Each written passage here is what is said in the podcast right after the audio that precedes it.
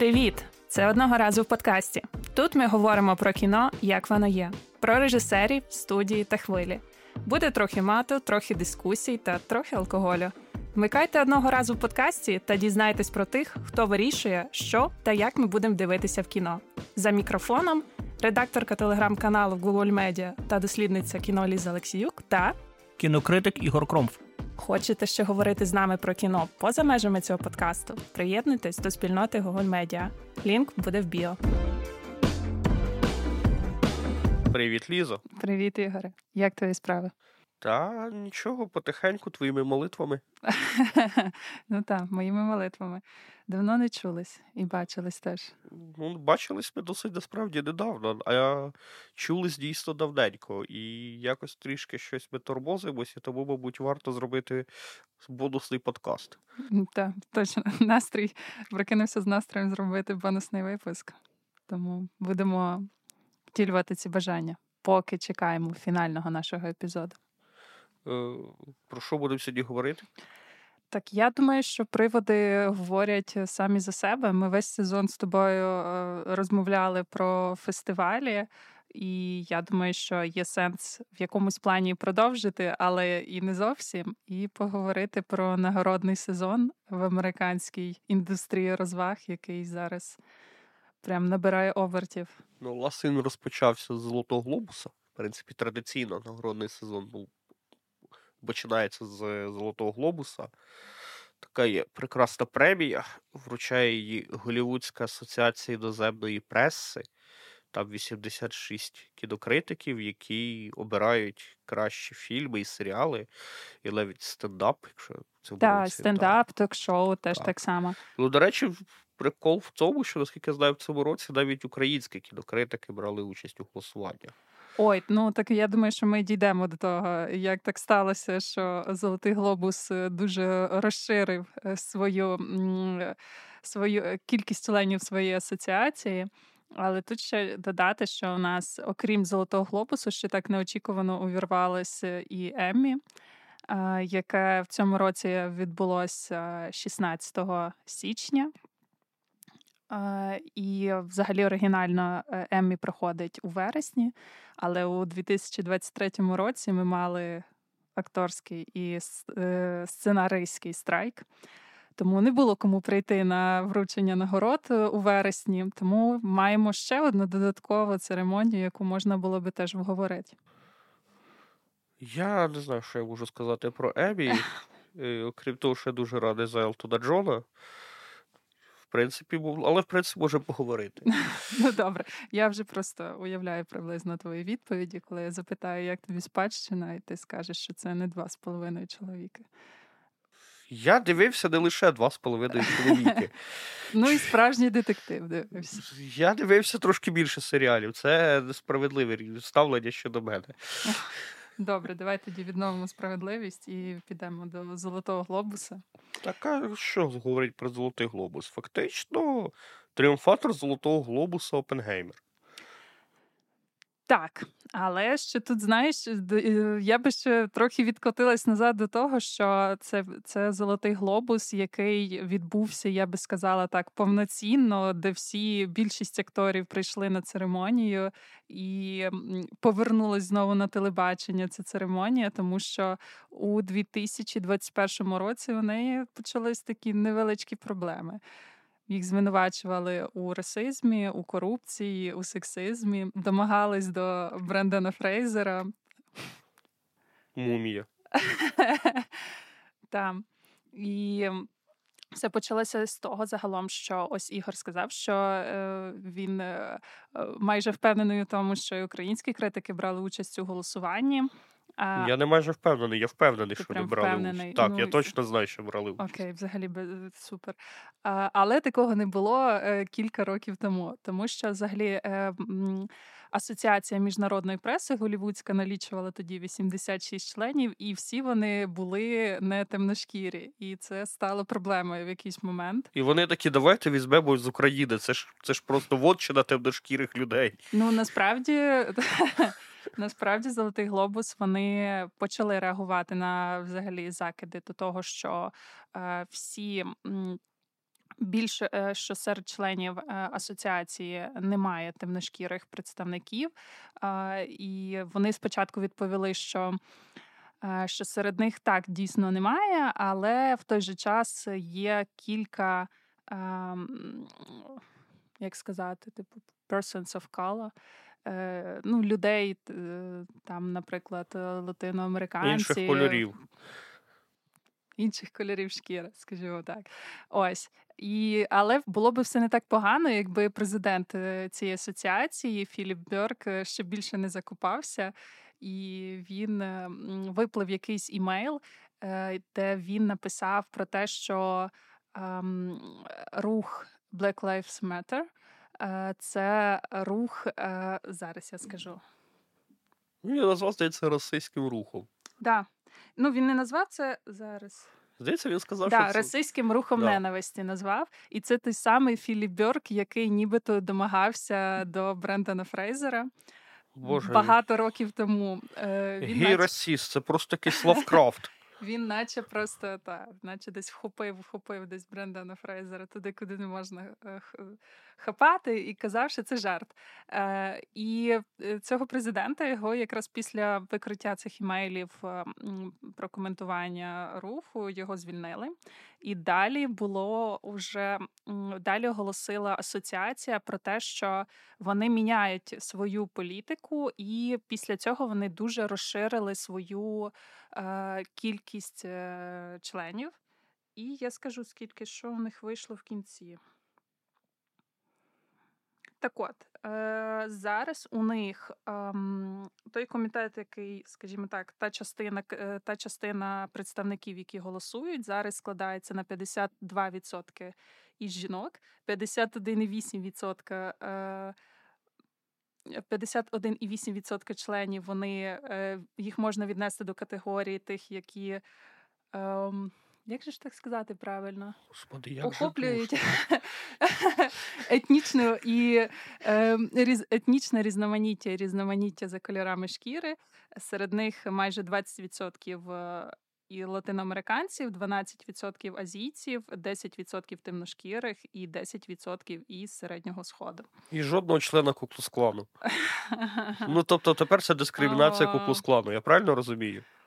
Ну, Ігоре, не закопуйся, ти теж, будь ласка, я хочу далі вести з тобою цей подкаст. Ми живемо не в США, мене не заканцелять. Я просто видалю твіттер і все. То якого в тебе не було. І все. Ну, на тому все зак... Я заведу і видалю, типу. Ну, добре. І до чого взагалі до чого тут Україна? До того, що також у повідомленнях е, йшли розмови про те, що дуже збільшилась кількість міжнародних представників з різних країн. І якби нарешті е, міжна... Е, асоціація міжнародної преси стала міжнародною. Я так і не зрозумів, чому вона стала міжнародною. Вона стала міжрасовою. Вона. А, Ні, Ігор, ну будь ласка. Вона стала міжнародною. Так, і е, взагалі півтора роки тому е, через цей скандал ще також були звинувачення ось е, у сексизмі. Е, і ось ми згадали да, про Брендана Фрейзера, Скарлетт Йоханссон щось трошки теж говорила про те, що були якісь е, такі моменти.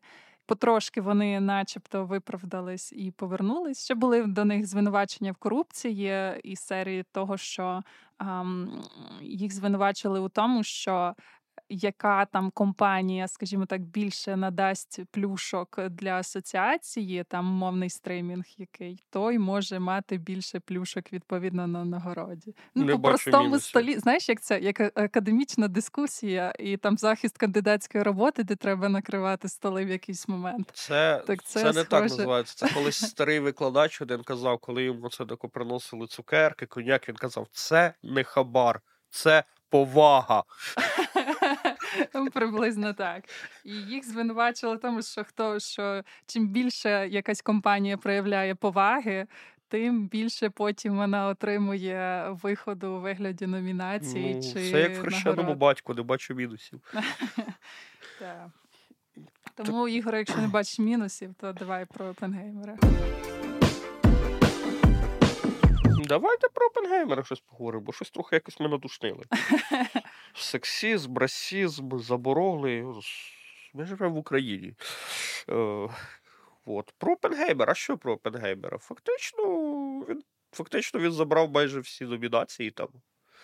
Тобто, радує, звісно, типу, що Кіліан Мерфі щось отримав. Тому що... Перший золотий глобус, і взагалі, мабуть, перший. Першу, в принципі, плюс-мінус серйозно то нагороду Да. він отримав, тому що він, звісно, красавчик, і він в Кена Лоуча знімався в цьому вітрі, що гойдає Верес. І все таке, але, типу, в нього не було ніяких нагород, і якось він такий, типу. Якщо спитати у людей на вулиці, що ви знаєте про Кіліана Мьорфі, всі розкажуть про гострі картузи. І, власне, все. А якби він трошки актор трошки поширше, такий, типу, може щось грати, в принципі, непоганий, тому дуже радий, що він отримав глобуса. Але в мене просто є одна із така тенденція, яку я помічаю за останні роки, що, як правило, те, що перемагає на глобусі, пролітає на Оскарі. От, наприклад, минулого року так само на глобусі тріумфував Фабільмани Спілберга. Мгм. Потім вони так дружелюбно, так єдно прилетіли на Оскарі з усім просто. Просто з усім. І от я от через це трошки переживаю, тому що якось Опенгеймер так цих глобусів назбирав на галактику цілу. А от що буде на Оскарі? Бо хотілося насправді, щоб він отримав і Оскари, типу, і Нолан, щоб отримав Оскар. При тому, що я ж кажу, я ж не дуже люблю Нолана, в принципі, типу, він. Такий собі режисер, як на мене. Не- не- Він не настільки геніальний, як, як прийнято це вважати. Але ну, Ну, хотілося. він ж- добре знає правила гри. Він добре знає правила гри. Я ж кажу, це такий, це така реінкарнація Кубріка. От Кубрік свого часу був такий чувак, який, по суті, знімав е, мейнстрімне кіно, в яке вкладав якесь авторське висловлювання. Кубрік же ж працював всю дорогу з студіями. Так. Типу, там на відміну від того самого там Скорсезе чи Копполи. Він працював з великими студіями, типу, знімав для них фільми, і... але при цьому він ухитрявся, знімаючи велике якесь масштабне кінотеатральне кіно, вкладати туди ще якісь там філософські сенси. Там Космічна Одіссея це хороший приклад. То, то що, по суті, Космічну Одіссею знімали. Студії було це цікаво зняти величезне sci-fi кіно з спецефектами, яких ніколи ніхто не бачив до цього. А Кубрік туди ще наложив своєї філософії, воно, в принципі, вийшло геніальним. Вот. От е, Нолан фактично ж те саме робить. Типу, він знімав скільки, я не знаю, років років 20-15. Ну, років 15 точно. Не знаю, чи прям 20, але років 15 точно. Він же ж працював Точно. з Warner Brothers. Точно з Кіліаном Мерфі він працює 15 років. Ну, от, і значить- він знімав його майже в усіх своїх Да. фільмах, Ну, окрім от, перших. От років 15 він працював з Warner Brothers. От тут Опенгеймер це ж перше, що він знімав не для Warner Brothers. Там з часів якихось своїх ранніх робіт, типу, там, я не знаю, якогось моменту. Е, і да, і Опенгеймер, якщо вертатись до Опенгеймера, Опенгеймер шикарний фільм, насправді. Типу, я не знаю, це прям. Ну, це прям один з кращих фільмів, мабуть, навіть 21 століття. Я от навіть так скажу. Він, Ого, він Оце, прям... це ти заявки кидаєш. Тому що ну, він прям, типу, з одного боку ти його дивишся, і ти розумієш, що ти дивишся щось абсолютно нове. Тобто він працює там з часом, з простору підіймає якісь цікаві теми, вводить нових персонажів якихось постійно. Там є ще місце для якоїсь сюрреалізму. Але при цьому все це виглядає ще й при цьому якось дуже старомодно, наче ти дивишся щось, типу, не знаю, щось е, в стилі якогось Білі Вайлдера, типу, блін, щось таке, причому з якимось таким старомодним духом від цього кіновії. І це прям дуже класно працює. Я не знаю, наскільки це можна вважати геніальністю чи ремісництвом, але я дивився це кіно, в мене було приблизно таке враження, як колись, коли я дивився нафту. Пола Томаса Андерсона. О, Вот. Тому мені насправді це кіно видається прям таким якимось фундаментальним, і хотілося б, щоб воно отримало Оскари. Але як уже буде, я не знаю. та. Ну тут тако. Я скажу, що е, Опенгеймер е, не є Опенгеймер. Опенгеймер, все-таки. Так він Да. же ж має е, німецьке походження. Ну мені так хочеться постійно сказати Опенгеймер. е, Так, власне, він же там був фільм. жарт про да. це, так. Опенгеймер, Опенгеймер, яка різниця, все рівно видно, що я єврей. Ось. Опенгеймер, окей. Е, Про е, ну, хороше кіно, але не те, що ну, мене немає настільки там такого великого захоплення щодо цього фільму. Та, я дійсно вважаю, воно там гідне своїх нагород і там номінацій, але ну, це просто не знаю. Ну, мабуть, так, якби я там складала список 100 фільмів 21 століття, то, е, мабуть, таки ух. Так, то, мабуть, таки воно він би ввійшов у цей список, але точно не там в перших позиціях був би. Але от ще з Кіліаном Мьорфі, що мені подобається окремо, це те, що. Е, він, окрім того, що актор, він і активіст, і він дуже постійно акцентує в усіх своїх промовах і скрізь, де він не був, на тому, що він ірландець. І мене це дуже якось не знаю так умиляє, що він завжди ось е, нагадає про те, що він ірландець, і там в своїй промові в прийняття, коли він приймав Золотий глобус, то він сказав: типу, щось там ви ірландці, ви чи ні, шановні інші номінанти, ви все одно легенди. В той же час, коли там інші номінанти, серед них були ще там десь три ірландці, і це я вважаю круто його така позиція. Е, Інше, що цікаве, мені мені дуже сподобалось, хто отримав за жіночу роль Золотий Глобус. От Лілі Гладстоун, це прям дуже круто. Та плюс мені теж. от... Е, е Власне, якщо вийшло. дивитися е, убивці квіткової повні Скорсезе, то можна зрозуміти, що ну, Гладстоун там відіграє значно більшу роль, ніж Ді Капріо і тим більш Де Ніро. І причому це теж неординарна історія, тому що для Скорсезе дуже рідко жіночі ролі прям мають таке велике значення. Оце так. Ну, хоча, окрім, мабуть, цього епохи невинності. Ну, ну чому? Таксіст. Ну, таксист. В таксисті жінка має велике значення. Е, Власне, в принципі, Пол Шредер, який писав сценарій, він писав сценарій таксиста як історію чоловіка, якого якого відторгла жінка якби основна трагедія на цьому зав'язується. Це це люди собі потім додумали, що що все про якісь там посттравматичні ну, синдроми. Ну, люди додумали якраз, що типу, що в нього основна біда це В'єтнам, а насправді основна біда в нього була якраз в тому, що дівчина не хотіла з ним на свідання в порнокінотеатр ходити. Е, ну, Пол Шредер задумав насправді сценарій цей так. Типу. От, Але да, от Лілі Гладстоун це дуже круто, тому що це таке. Плюс вона ж теж не супервідома акторка. І це якесь визнання корінних народів вона, Америки. Так, вона сама говорила е, в інтерв'ю якомусь про те, що вона не очікувала взагалі там, що їй подзвонить Скорсезе, бо вона говорила, що вона якийсь час без ролей сиділа, і отут е, отримала такий. Ні, ну Скорсезе взагалі майстер, типу, знаходити акторів, ну, які йому потрібні. Він колись повернув Деніела Дель Льюіса, нагадаю. Ну, Бо всі думали, що вони вже що все, чоловіка забули, і тут його таки повертає в банди Нью-Йорка. Барбі отримали нагороду за відзнаку е, за найкраще там касові збори. Це якась дивна відзнака. Це знаєш, відзнака в стилі, типу, коли в школі грамота за участь.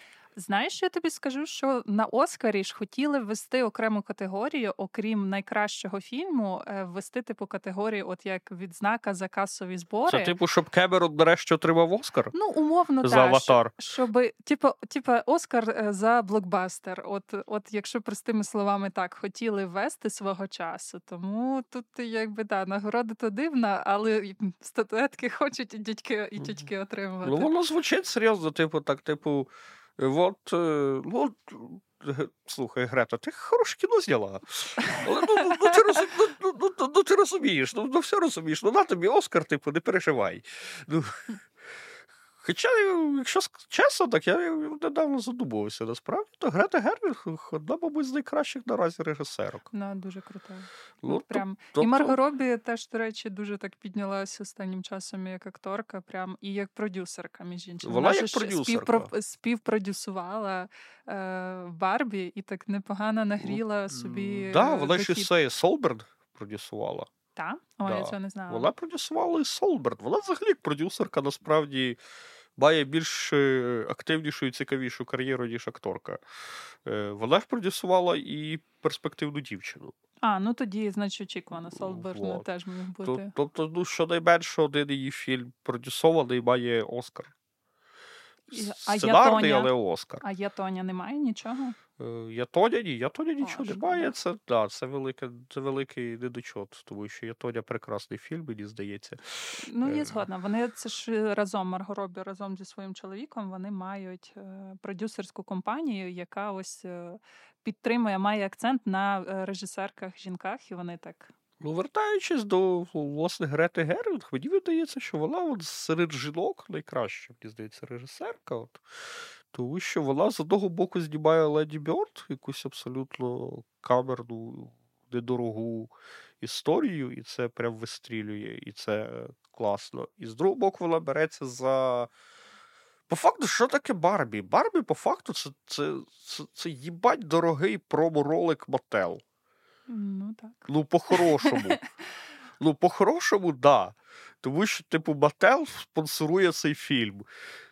Мател, який випускає Барбі. Фактично, вони вони просто, типу, вгатили, типу, 100. Скільки там 100 100 лямів, здається, скільки. Здається, да, 100 лямів там був. 100 мільйонів там був е, бюджет. В е, промо-ролик, і вона, типу, замість того, щоб ну, реально зняти промо-ролик, вона насправді знімає таку смішну, насправді. Мені було смішно, коли я Барбі дивився. От, от мені було Ось, смішно. Оце от мені здається. Смішну, але при цьому досить цікаву постмодерністську казку. Так, от мені за це воно й дуже сподобалось. Про де, коли оце ти сидиш в залі і люди сміються в голос, це прям дуже прикольно. Але треба б визнати, що люди сміються в голос не за Марго Робі, а через наявність там Райана Гослінга.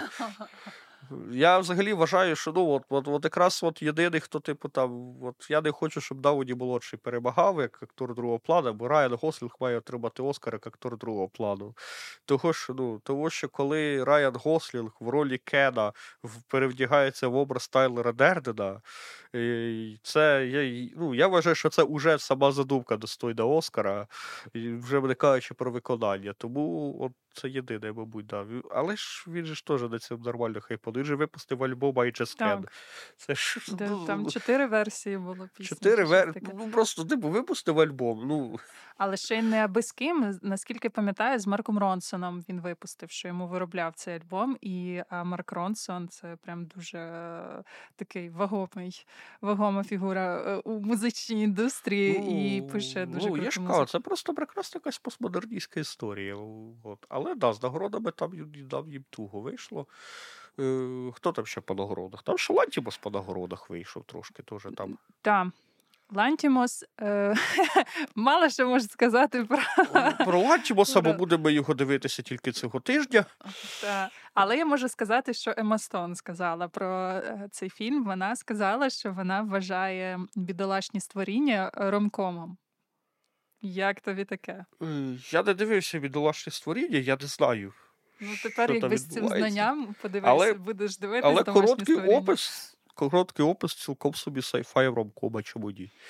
Такої, от. теж казки. Я от недавно робив собі на канал підбірку фільмів з ідіотськими назвами, і там був е, фільм, який називався Франкеншлюха.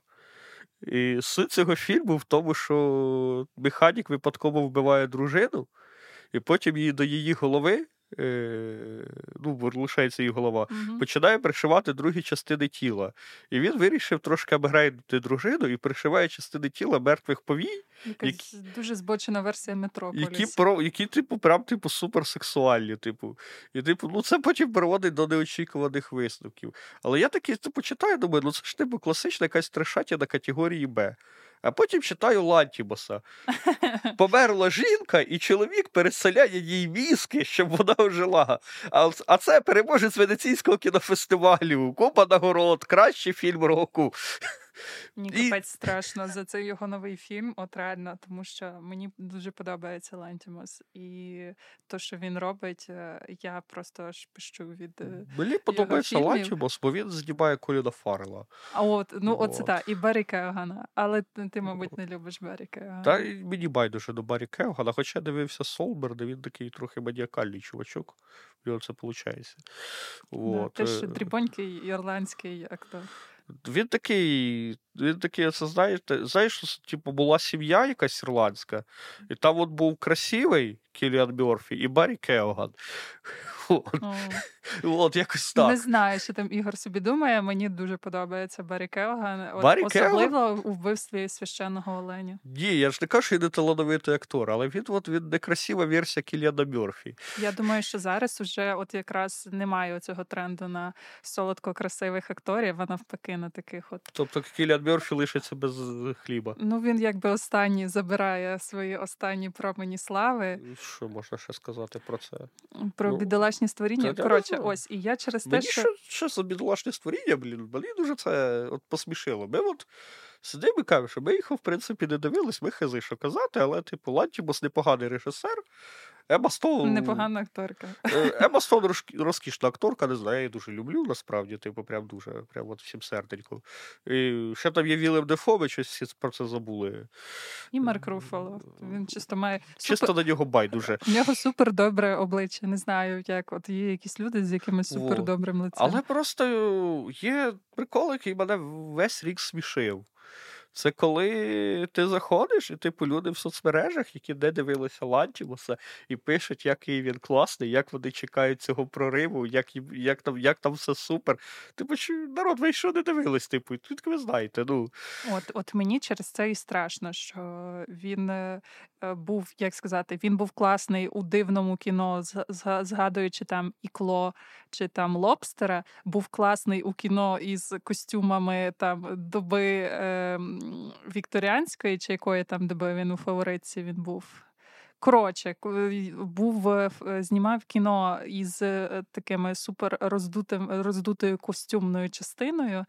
А тут, наче бідолашні створіння, це суміш дивного сюжету і дуже помпезних да. костюмів. І наче якби все має бути добре, але мені Ну, страшно. Знову ж таки, так вангуючи, типу, з того, що я бачив в трейлері, так розумію, що це взагалі якийсь стімпанк має бути.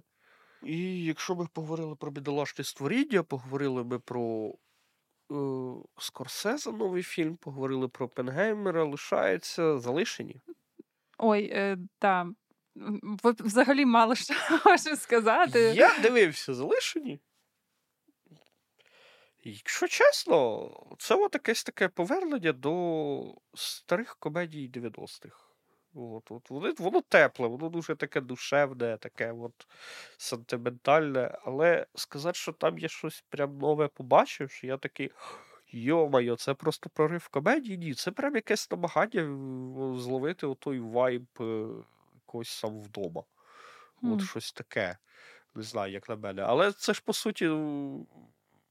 Мені сподобалось те, що це ж брат е, цього Маклея Калкіна, він отримав Золотого Глобуса. Так, Кіран. Да, і виходить, що от він, він же ж грав сам удома цього малого, який завжди випивав пепсі і обсикав кровать. І він, А потім він виріс і отримав золотий да, він, глобус. він от дочекався, типу, за 20 років чи скільки там. Боже, скільки, скільки років сам вдома?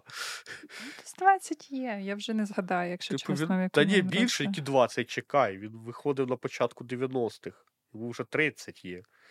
Тобто, ну, ти, ти бачила, як виглядає Ка- Кайрен Маккалкін? Кіран. Кіран Кіран Маккалкін. Ну, він явно виглядає як людина, яка пережила вже 30 років. Тобто, Да, і от. І він от 30 років перечекав і отримав Золотий Глобус. Теж прикольна історія, як мені здається.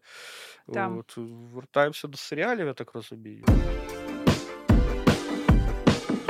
Тут що, як сказати, якщо тут е, я би загалом, ем, мабуть, сказала про серіали заразом за дві нагороди: і за Золотий Глобус, і за Еммі, тому що сюрпризів взагалі немає.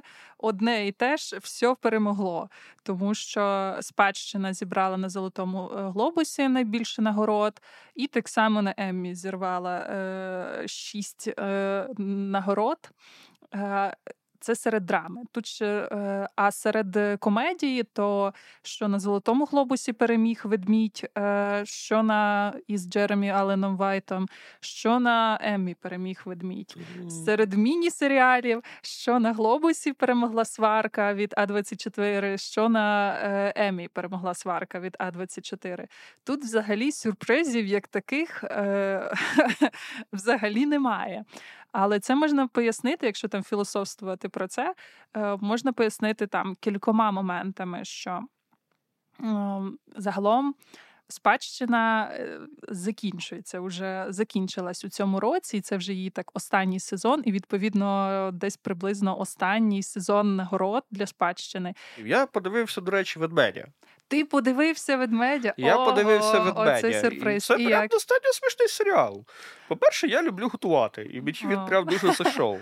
Я, мабуть, того його я, я прочитав, що це про ресторанчик. Думаю, треба подивитися, тому що якби це був про корпоратів злих у Ну, так, 2008 ну, типу, якби це був про корпор, я його не буду дивитися. Ну, типу, що мені цих буржуїнів дивитися? Типу, я не знаю, типу, я не знаю їхнього життя. А ведмедь я подивився, і прям такий достатньо теплий. Я не весь додивився, подивився перший сезон тільки, але прям дуже теплий серіал, такий дуже веселий. Мені сподобався. Я, я ще раз кажу, тут, мабуть, треба було покликати Кирила, нашого колегу, Кирила Пищикова, е, щоб він нам трошки щось про серіали, може, розказав. Але. Або він і сам розкаже у своєму. Або він сам розкаже подкасти. своєму подкасті. Да. До речі, да, в Кирила є подкаст, е, планується принаймні, чекайте. Е, от. І, власне, хороший серіал. Хороший, Мені єдине, що шкода у контексті інших номінантів про те, що із ведмедем у одній номінації був а, Барі. Останній сезон. Е, Барі це дуже е, крута е, для мене теж дуже крута комедія, ну яка очікувано переросла в драму від HBO ем, про актор, точніше так, про кілера, який одного дня потрапляє на акторські курси в Голлівуд і вирішує стати актором. Кирило, Кирило радив цей серіал, я знаю, дивитися. Це просто, от це настільки ну для мене це прям дуже був. Е, м, Крутий серіал в тому плані, що ось ведмідь для мене все-таки він, попри те, що він смішний, він для мене все ще такий тяжкий. Е, в тому плані, що ну, не можна розслабитись, коли його дивишся. А от Чому? Барі, він, е, попри те, що він дуже дотепний і іронічний, його можна дивитись і ось на розслабоні ввечері. А Все чому, ти, добре. а чому тебе не розслабляє ведмідь? Ну тому що не знаю, мене не дуже розслабляє там самогубство брата героя, чи там е, постійно те, що постійно, що головний герой в якійсь дупі свого бізнесу знаходиться, і ось це як сказати, таке легке напруження приносить у Не знаю, його будні. воно якесь таке дуже тепле мені, не Та, знаю. та звісно, але ось. е, У мене от такі, от е, насправді є трошки враження від ведмедя, попри те, що я там не сперечаюся з тим, що це Але крутий ми серіал. забуваємо ще про один серіал, який прилетів е, просто нафіг всіх. Це завершення краще позвоніть Соулу. О, так. А це на секундочку легендарний серіал. Насправді це ж історія, коли спін-офф став не- менш легендарним, чим основна частина. Тому що основна частина пуститися берега Breaking Bad. Breaking Bad завершився коли, господи, в якомусь 12-му році. Давно. Не пам'ятаю навіть коли. Щось таке, здається, якомусь ще 12-му чи 13-му році. От. А спін-офф завершився в цьому його році. Якби, ну, просто для розуміння, наскільки це довга історія. І мені дуже подобається, до речі, от, е, краще зводіть Соулу, з якої причини. Це от, особисто моя причина, взагалі ніяк не, взагалі ніяк не пов'язана кінокритично. В Breaking Bad є персонаж Майк. Це оцей хіровий коп, який працює на мафію. Мгм. І він прям такий там, типу. Він, він, та, він уже в Breaking Bad супер опуклий, насправді, персонаж такий цікавий. Але фактично весь Майк розкривається в в краще зводіть Соул, і там розкривається його історія війни у В'єтнамі, його історія, чому він тікає з Філадельфії, де він працював копом. І прямо він взагалі стає такий супер цікавий персонаж, і це от якраз дуже класно. От, от я прям за це дуже люблю Соула. Е, і от те, що Соул нічого не отримав, це теж трошки так образливо. І це було, до речі, от в цьому плані. І Емі, Емі було і цікаве, що це було в драматичному серіалі, по суті, було протистояння завершення двох великих таких історій: собственно, спадщини і краще зводіть Соулу.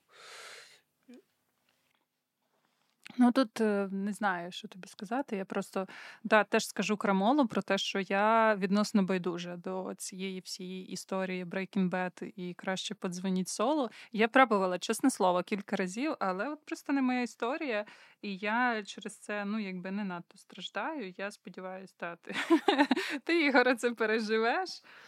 Та я постараюся якось це пережити, не знаю. Типу, я хотів, звісно, тебе взяти в напарники, варити метамфетамін, але я бачу, що не доведеться якусь іншу Ну, я в хімії була непогана в дитинстві. Ну, ти не любиш Breaking Bad, тому. Але з іншого боку, це добре. Ти тепер ти, ти, не будеш розуміти всі ходи, коли я побриюся на лисо, типу, і так далі. Ну, я ближче, мабуть, до сола все-таки підходжу, до поганого адвоката, Е. який знаходить собі кар'єру, Е, зважаючи на мій е, бекграунд. Я тепер тебе підпишу в Телеграмі, краще дзвоніть Олексію. Е, от, і мене ще що здивувало, що не попав ні в яку номінацію сантехніки цього Білого Дому. Мені здається, це було минулого року. Так? Могло бути. Так. Ні, він здається, ні, він вийшов в березні. Здається, чи в березні, чи в квітні я його дивився. Він вийшов, вийшов в березень чи квітні. 2023-го. Да. Ну, тоді мало би. Ну, Вот. бач, як Але, вийшло. але, в принципі, логічно, що не вийшло, тому що, попри те, що там грає Вуді Харрельсон, воно таке якесь вийшло. Просто я трошки читав про цих серіалів. Коротше, хто не дивився серіал, суть серіалу. Хто такі сантехніки Білого Дому? В 70-х роках була адміністрація президента Ніксона, і в ній був е, спецвідділ, в який скинули всіх е, абсолютно нікчемних, абсолютно непридатних до служби співробітників ФБР і ЦРУ для того, щоб вони виконували чорну роботу для Ніксона. Наприклад, там е, крали якісь документи, які були в його опонентів. Залазили в якісь там штаби. Да, залазили в якісь штаби там, і так далі. І, в общем, це вся ця історія закінчилася Вотергейською справою, коли їх послали цих придурків е, В імпічмент. е, притягувати, підслуховувати власне опонентів під час виборів з демократичної партії, і це стало відомо. І тут якраз суть історії в цьому, що цей серіал показує, що все це стало відомо, і взагалі вся ця історія стала можлива, тому що, власне, е, на самого Ніксона працювали максимально кончені чуваки. Типу, це були люди, яких в цих ну, тому що саме ФБР офіційно не хотіло брати участь в прослуховуваннях. І воно просто воно просто відібрало от, от, тих, от тих чуваків, з якими вони взагалі не хотіли працювати, і типу віддали йому Ніксону в його адміністрації. Вони працювали в його адміністрації в цьому відділі, і вони офіційно вважалися, ніби вони сантехніки. Типу, вони працювали в е, кабінеті, на якому була табличка, що вони сантехніки. І, власне, тому вони сантехніки Білого Дому. І серіал про це. Причому там ж е, оцей, який був начальник цього відділу, він же ж був він же ж всім постійно ходив, розказував, що він убив Кеннеді. Тобто, абсолютно серйозно він розповідав, що він убив Кеннеді. Звали тому- його Лі Освальд. Е, ні, він каже, що це Лі Освальд не убивав Кеннеді, що це він убив Кеннеді, і він убив Кеннеді, тому що Кеннеді співпрацював з комуністами. Е, тобто там, ну. Я потім гуглив про цих чуваків, він реально про це розповідав. Тобто це не рофл. Тобто в фільмі, і- ну, в серіалі Вуді Харрельсон, герой ходить, розповідає про це убійство Кеннеді. І, і цей його прототип він реально теж розповідав, що він убивав Кеннеді, що це він убив Кеннеді, щоб не допустити комуністичної загрози. Але в цьому серіалі було цікаво, що він, власне, показав те, що існували, наприклад, комуністи, які там були, вірили свято в комунізм, і заради цього там робили голодомор, е, кидали людей на якусь війну, в табори і так далі. Але антикомуністи мало чим відрізнялися. І, по суті, ці чуваки. Вони точно так само готові були вбивати, катувати. Власне, вони це й робили там в Латинській Америці, бо вони про це згадують.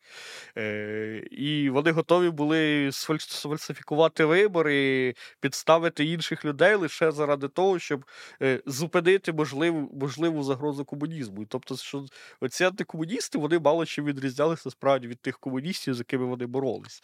І це от цікавий момент в цьому серіалі. Але ну, очевидно, що він не пройшов, хоча як міні-серіал міг брати участь.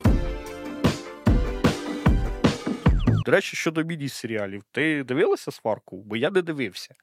Ну, такое, починала дивитися сварку, але не додивилась. Але з того, що, ну як тобі сказати, загалом це так.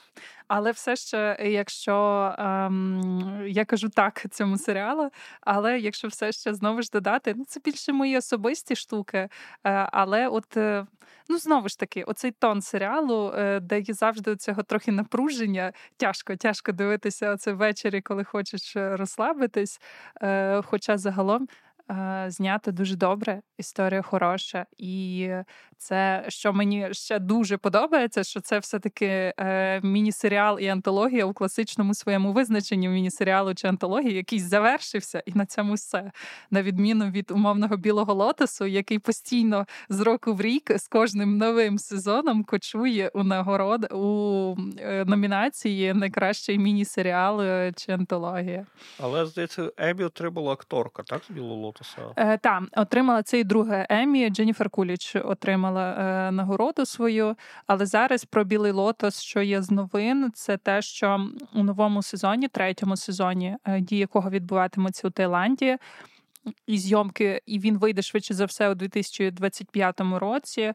Це е, те, що вони взяли у каст е, з якогось сербського актора, який підтримує Росію, визнає там, типу, як спецоперацію. Він це просто все. ні, він же ж там ніби серб, який родився в Росії. Там якась така історія, типу. І він, да, він він з, з Міхалковим працював, і він там, да, він, він. Я от не знаю, чи він прям типу, підтримував е, спеціальну воєнну операцію, але я точно знаю, що він підтримував анексію Криму. І що він розповідав, що типу референдум, який цей був, цей псевдореферендум, що це, типу, от абсолютно легальна штука, і люди там всі його підтримували радушно, і нікого калашами і нагайками не зганяли. Е, от, Оце так, оцей момент там був. І якщо я не помиляюся, там якась є роль, але я не пам'ятаю, яка там другорядна чи ні. Е, там, мабуть, точно не головна, головні ролі вже відомі. Е, от мені просто загалом цікаво, е, до чого там серб, тому що дія відбувається в Таїланді, і може... поки що я не бачу, як там може туди. Та він може зіграти якогось руського мафіозі. Да. Може зіграти якогось руського мафіозі. Русських мафіозів в Таїланді, в Таїланді достатньо. Ну, можливо, хіба що ну, це. Типу, от. Але з іншого боку, що вони тоді не покликали якогось росіянина. Це теж дивно. Ну, ну Петров спокійно в Паланській знімався. Зрада, одна зрада, одна зрада суцільна. Так, Вже й білий лотос подивитись вже, не можна. Я його і до того не сильно дивився. Ну, був так. Хороший, хороший я серіал. Ще хотів нагадати, що я почав з того, що Елтон Джон реальний переможець цього року. Тому що Елтон Джон отримав Емі. І він зробив собі цей егот. Ігот. Він Егот. зробив собі ігот. Якщо хто не знає, Егот. це коли одна людина отримує одночасно Емі. телевізійне Емі, музичне Гремі, кінематографічний Оскар і театральний Тоні. Тоні От. І Елтон Джон це зробив. Ще ми його вітаємо. Та. Він молодець. молодець. В нього тепер є 5 статуеток. Як мінімум. І поличка для них. Я думаю, да, у нього, я думаю, у нього шикарна поличка. Він чоловік зі смаком. Так, і так на завершення уже про Еммі найкращим а, ток-шоу це стало це шоу з Джиммі Олівером, яке з року в рік стає найкращим шоу. І найкращим м, шоу зараз є типу віклі, а є вечірнє. Яке Night, то це шоу із е, Тревором Ноа. І з того, що там з останніх новин, то якраз Тревор Ноа іде із вечірнього шоу з Тревором Ноа, вже пішов точніше. Тобто на наступний рік вже... у, у інших шоу є хоч якісь шанси. Так, так. Тому будемо будем бачити, як воно це все відбувається. Бо я так е, не супер стежу е, за цими ток-шоу і вечірніми шоу. Єдине, що мені близьке, це е, там ключовий спешли, момент. Спешли та спешли Тревора Ноа, чи там читаю книжку, все ще ніяк не можу дочитати його книжку. Це ну але насправді дуже крута його біографія, бо дядько народився в Південно-Африканській Республіці у часи апартеїду і він напів його мама. Вона родом з Південно-Африканської Республіки, а тато у нього швейцарець. А це було заборонено. Тому типу, да, в нього дуже цікава історія. Ось. А, Тому чекаємо, не знаю, як там буде далі. Е, але так, да, е, ключові моменти на Ютубі це то, що завжди зі мною. Ну, я думаю, на цьому можемо закінчувати наш бонусний подкаст. Пишіть, подобається вам, не подобається. Якщо вам подобається, то ми обговоримо Оскар, так точно. Е, І навіть якщо вам не подобається, ми його все рівно обговоримо. І очікуйте наш фінальний епізод. Так, до зустрічі. На цьому все. З вами були редакторка телеграм-каналу Google Media та дослідниця кіно Ліза Олексіюк та кінокритик Ігор Кромф. Підписуйтесь на патрон Google Media та приєднуйтесь до нашого кіноклубу, де буде більше дискусій про культові фільми та кіно, як вона є. Також нас можна підтримати через Монобанку, лінк до якої буде в описі епізоду. І якщо дослухали до цього моменту, поставте оцінку за наші балачки та пишіть свої коментарі у відгуках до подкасту.